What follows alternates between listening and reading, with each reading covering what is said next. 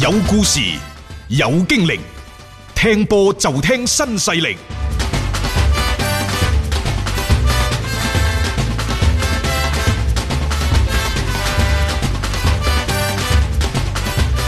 接住落嚟呢，我哋嘅話題可以傾傾保羅普巴，因為喺祖雲達斯嗰度，嗯，迪巴拉喺嗯病愈之後，係亦都係即係誒喺接受當地媒體採訪嗰陣時咧，就講到保羅普巴，嗯佢話呢，希望可以同保羅普巴呢就再次並肩作戰咁話， 公開公開引公誘開示好啊！示好啊嚇，咁啊誒，當然呢個亦都同之前保羅普巴有所聯繫嘅，唔係皇馬就祖雲都有啲關係嘅，都唔會係平白無故咁樣樣係即係出現一啲咁樣樣嘅示好嘅，因為祖雲達斯呢亦都有咁嘅心思啊，想 將保羅普巴咧重新召回到佢哋嘅麾下嘅，誒、曼聯嘅猶豫呢，即係你可以理解。嗯一方面呢，就係即係保羅普巴個個人魅力啊，即係嗯又或者係佢係好獨特嘅呢個魅力。啊佢對於球隊嘅嗰個營銷，又或者係全球嘅銷售呢，佢係會係帶嚟一定嘅幫助。呢樣嗯嘢係毋庸置疑嘅。如果唔係呢，華特亦都唔會三番四次係攬住佢 啊攬住佢，即係猶猶豫豫一路都唔肯放。啊其次呢，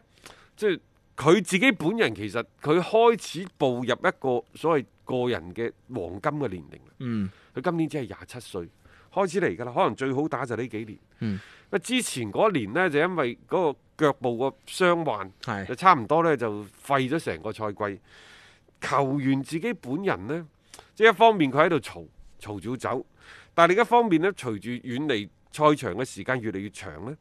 即係佢自己想復出踢波嘅意意願啊，嗯。亦都越嚟越強烈。係，佢係想翻出嚟證明翻自己嘅，因為畢竟年紀又唔係話好大，咁你為自己職業生涯去着想又好咩都好啦。咁波羅普巴係時候要俾翻呢個表現俾大家，即係睇到佢嘅一個價值所在咯。呢、個我覺得亦都可能同佢嘅經紀人拉伊奧拉後邊即係出謀劃策都有啲關係嘅。即係呢個時候你再唔俾啲板人哋驗一驗呢，好快就遺忘咗你㗎啦。咁多嘅妖人輩出啊，咁多嘅後生仔而家係搶佔咗眼球。其實我覺得曼聯而家真係好好地做個下個賽季嘅規劃。嗯你個帳上三點零八億嘅現金份喺度，嗯然之後班奴費南迪斯再加上呢，即係上個賽季嚟嘅馬古尼啊、嗯雲比薩卡等人，其實我感覺就前中後，佢包括費特嗰啲即係重新煥發光芒啊，嗯。嚇、即係即係嗰啲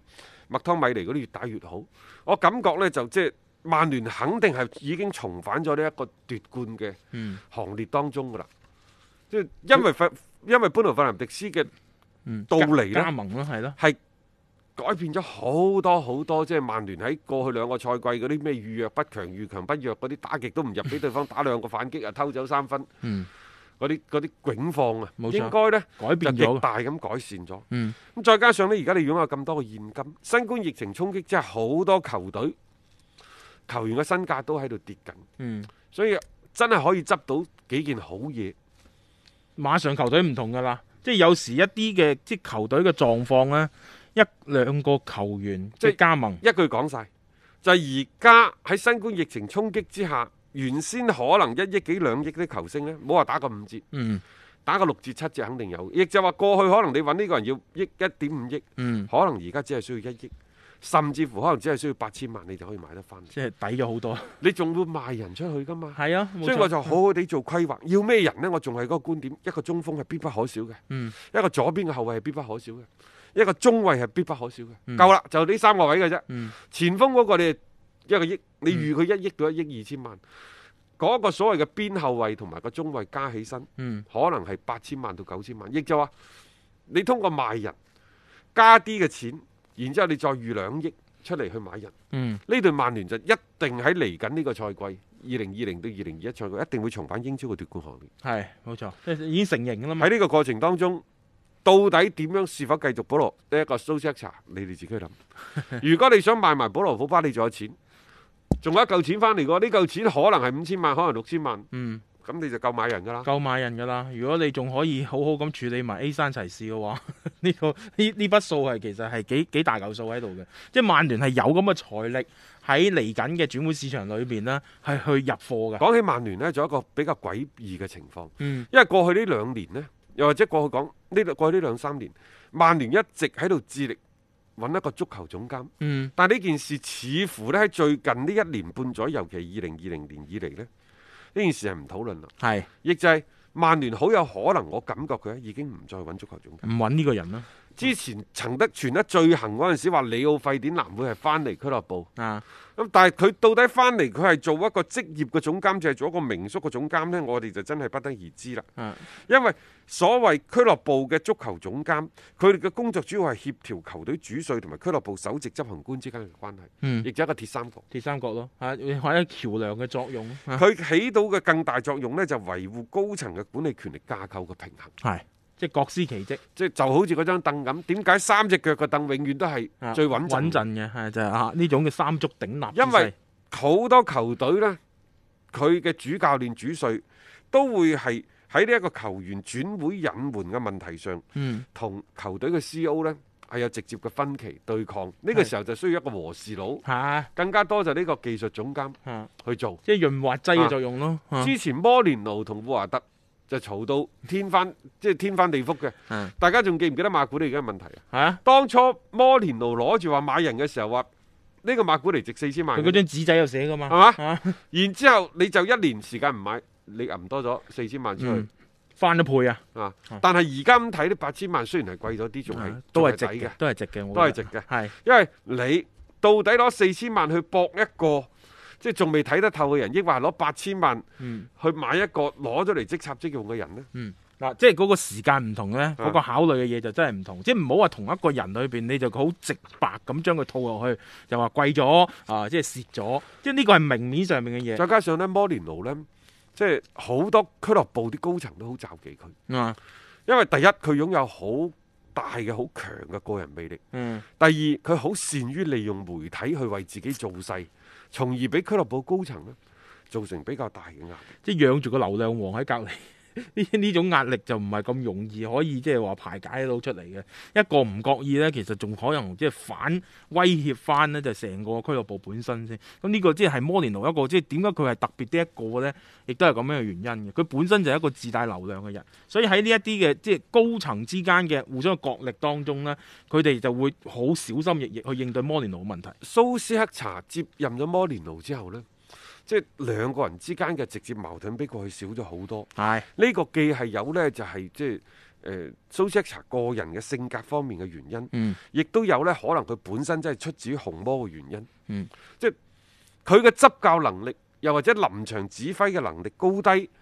喺呢一個所謂嘅同活華特是否嘈交、是否爭拗呢個問題上嚟睇呢顯得相對地比較次要。啊，冇錯。因為佢就算衰極，人哋都係曼聯名宿。係啊，同埋佢因為係曼聯名宿嘅原因，佢可能得到一啲更加即係管理層裏面嗰啲嚇，猶如泰山般嘅人物嘅一啲支持。咁你即係大家傾嘅時候就有所就好明顯啊，嗱，點解我話曼聯係需要一個中鋒呢？因為大家記唔記得舊即係喺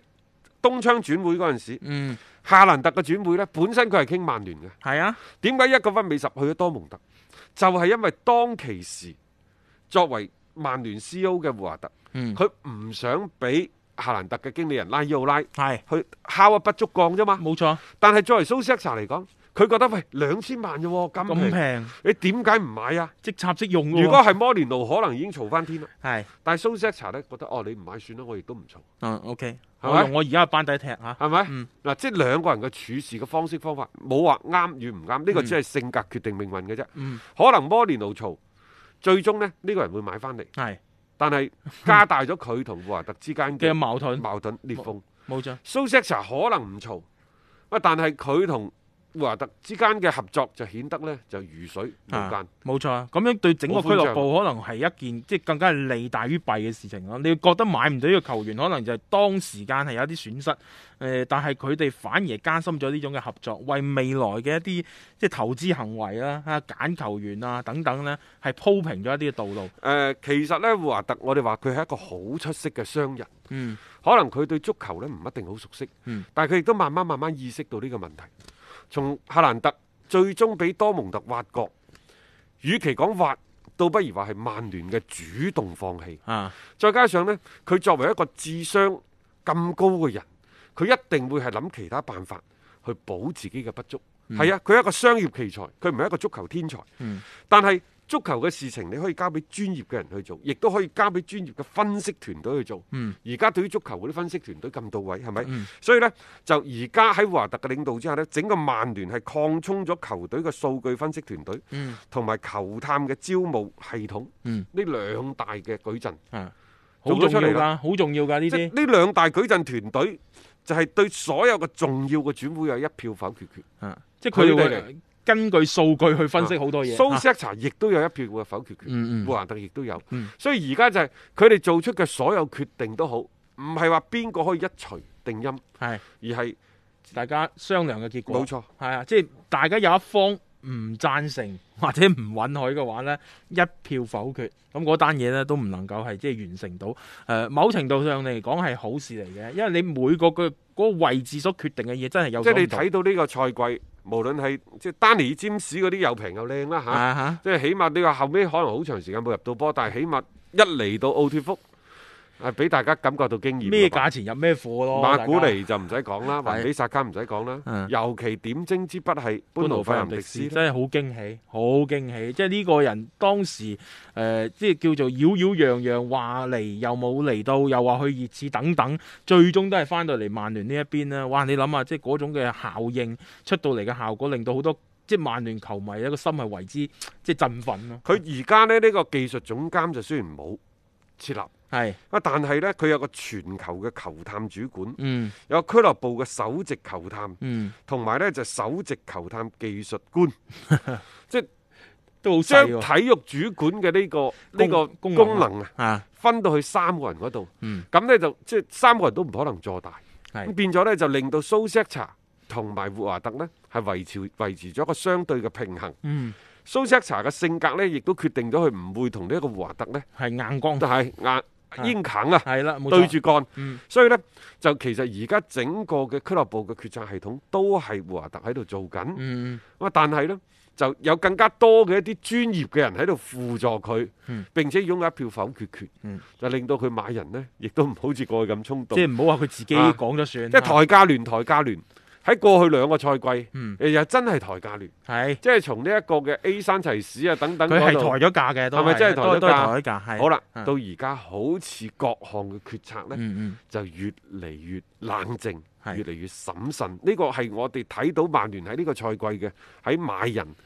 嗰方面嘅最大嘅變嗯，而化。家我感覺佢哋係一個高效嘅團隊咯，有一個即係非常之出色嘅管理者，然之後就各司其職，即係大家嘅嗰個分工係更加清晰，喺有啲嘅決策上邊呢，就係、更加有商有量，咁令到球隊係少走一啲嘅彎路。最緊要一樣嘢，佢哋已經認清楚點樣樣搞好自己嘅隊內嘅嗰個特別係薪資結構，點樣搞好呢個更衣室，有啲該清嘅佢哋都着手慢慢去清理，就係、還曼聯整個嘅更衣室一片嘅朗朗晴空。啊呢啲都係即係球員、球迷係好想去見到嘅一件事情。咁作為英超嚟講，如果曼聯佢係可以復甦成為爭冠嘅一份子，自然係更加熱鬧啊！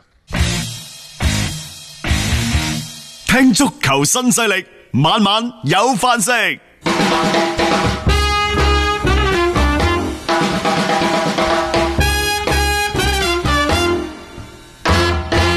接住呢，我哋睇皇家馬德里，皇馬嘅主帥斯丹呢，喺琴日接到一個可能都令到佢啼笑皆非嘅消息，因為陣中嘅新援盧卡祖域呢，竟然係被驗出咗佢嘅右腳腳踭骨折外側個位置骨折。呢位仁兄唔知做過啲即係乜外外腳踭個腳踭個骨嘅外側骨折，骨折係啊？啊佢冇波打啊！誒唔知啦，佢係咪一路開車一路玩手機，跟住就即係踩油門嗰時候扭親呢？佢 喺翻鄉下塞爾維亞嗰陣時又違反當地嘅隔離規唉，規佢規真係定咧，好曳啊！好多嘢嘅，甚至乎嗰陣時又爭啲位坐監嘅。唉，即係啊太多呢啲咁嘅古靈精怪嘢。呢位仁兄呢，喺法蘭克福打得好好嘅，但係轉咗會過嚟皇馬之後呢，貢獻唔多，麻煩唔少啊。佢呢就匿過咗新冠嘅 病毒，匿過咗之前可能面臨嘅牢獄之災係但係佢係冇能夠逃過呢傷病對佢嘅最後嘅侵蝕。即係即係我咁講會唔會有啲過分？但係好似感覺廢咗咯，即係呢個球員啊。但係佢好細個啫喎，係啊佢今年廿二歲啫喎。啊，即即係嚟到皇馬呢邊個經歷係非常之唔愉快咯，即 係對於佢自己本人嚟講啊嚇，即係點解造成咁樣樣啊？咁既有可能技戰術上面用唔着佢，但係另外一個佢自身，我睇佢嗰啲自律嘅能力亦都麻麻地啫。而家咁睇翻啊，希望佢早啲康復咯，即係養好傷啦。但係作為斯丹嚟講，又少緊個人用喎。一旦即係聯賽恢復嘅話，皇馬仲係要皇解馬都決頭痕，因為佢今年買咗幾個翻嚟，第一盧家祖又用唔上，啊，夏薩特呢，就個身價跌到啊，即係慘不忍睹。跌得好緊要啊！即係雖然話最近佢好 fit 下喎， 即係嗰個操練各方面，但係佢身價跌就你都冇辦法去阻止嘅。誒、在此之前，你諗下成億身價引進過嚟，但係又受傷啦，又踢唔到啲咩波，咁自然會好影響到佢成個嘅行情唉嘅。啊不過都有個好消息嘅，啊嗯啊斯丹都可以咧老懷安慰，因為喺第一輪嘅新冠病毒嘅檢測當中呢，嗯皇馬所有嘅球員，包括工作人員在內，全部檢測都係陰性，啊，咁啊呢個係一個好消息嚟嘅。但係呢都要小心，嗯所以佢哋好精，即係所以我就話聰明嘅腦袋不長目， 好似你咁。呢一個嘅皇家馬德里啊，就復 復復操啊，係制定咗非常之周密嘅訓練計劃。嗯，其中有一個就係、相同位置嘅球員，誒、大家唔好行唔埋好一齊，費事一鑊熟。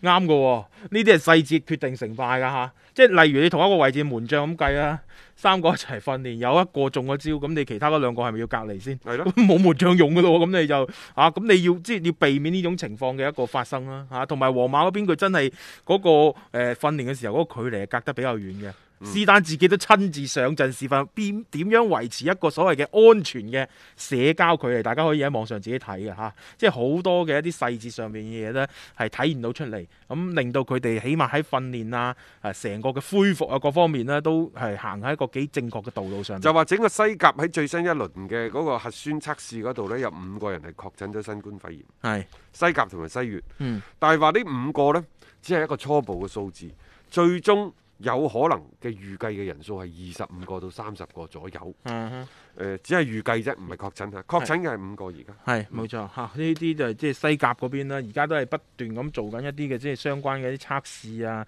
誒、即係希望咧就係即係嚟緊嘅時間可以定到一個即係復賽嘅一個日期咯嚇。咁、誒，皇馬啊、巴塞呢兩個大會，佢哋嘅一舉一動啊，更加係成為即係成個西甲誒、足球圈裏邊關注嘅一個重誒、點。呃巴塞而家係咁嘅，佢哋做緊下個賽季嘅嗰個工資架構，嗯即係球隊嘅成本支出等等，嗯，就佢哋嘅總體嘅人工會減二點三億。二點三億今年，嗯啊今年係六億幾，差唔多七億啊嘛，係啊。即係而家等於係減咗百分之三十有多。都要係時候解解綁㗎啦。老實講，佢哋啲工資嗰個負擔實在太犀利啦。一個一個球隊嘅收入超過七成、八成都嚟啦，都係俾球員嘅人工。啊咁呢個係一個非常之唔健康嘅狀巴況。塞呢就要話勒緊褲頭帶係嚇、要發揚呢一個嘅艱苦奮鬥嘅精神啊！係咯，咁嚟緊都要過一過一啲嘅所謂嘅苦日子。但係好似佢呢排對於一啲即係人員嘅收購啊，各方面嘅消息都仲係冇話斷過㗎喎。佢哋嗯呢個賽季呢，收入係十個億，啊原先估計而家肯定冇啦嚇。啊而家冇啊啊支出呢係六點八個億，嗯咁下個賽季嘅支出呢，做個而家做個成本預算呢，係只係四點五億，比上個賽季係少咗二點三億。四點五億啊即係我可以咁睇下，如果你做到四點五億呢，基本上所謂之前一切嘅傳聞咩尼馬翻巴塞嗰唔使啲都諗啦啊係鏡花水月嘅唔使啫。諗啦嚇。即係呢啲其實你就可以預預期得到，因為你根本冇錢去再負擔呢啲球員嘅人工， 關鍵係而家冇人願意走啊！你本身就俾咁高，邊個願意走 啫？去第度攞唔到呢啲人工啊嘛，因為第度都有艱難㗎，人哋都可能嗰個人工要啄㗎嘛，咁既然都係啄啦，我喺呢度攞住咁大嚿啄極都有一個 有限數啊，即係啲球員其實就賴死唔走。嚇、巴塞一路都清唔到， 咁所以其實你想削削減呢個所謂嘅支出，亦都只能夠係一個幾美好嘅願望。嗯做唔做到，我真係唔知啊係嚇。好啦， 咁我哋今日亦都先啊同大家傾住以上嘅一啲內容先啦嚇。咁聽日啦，咁繼續都係六點鐘啦，有足球新勢力約定各位。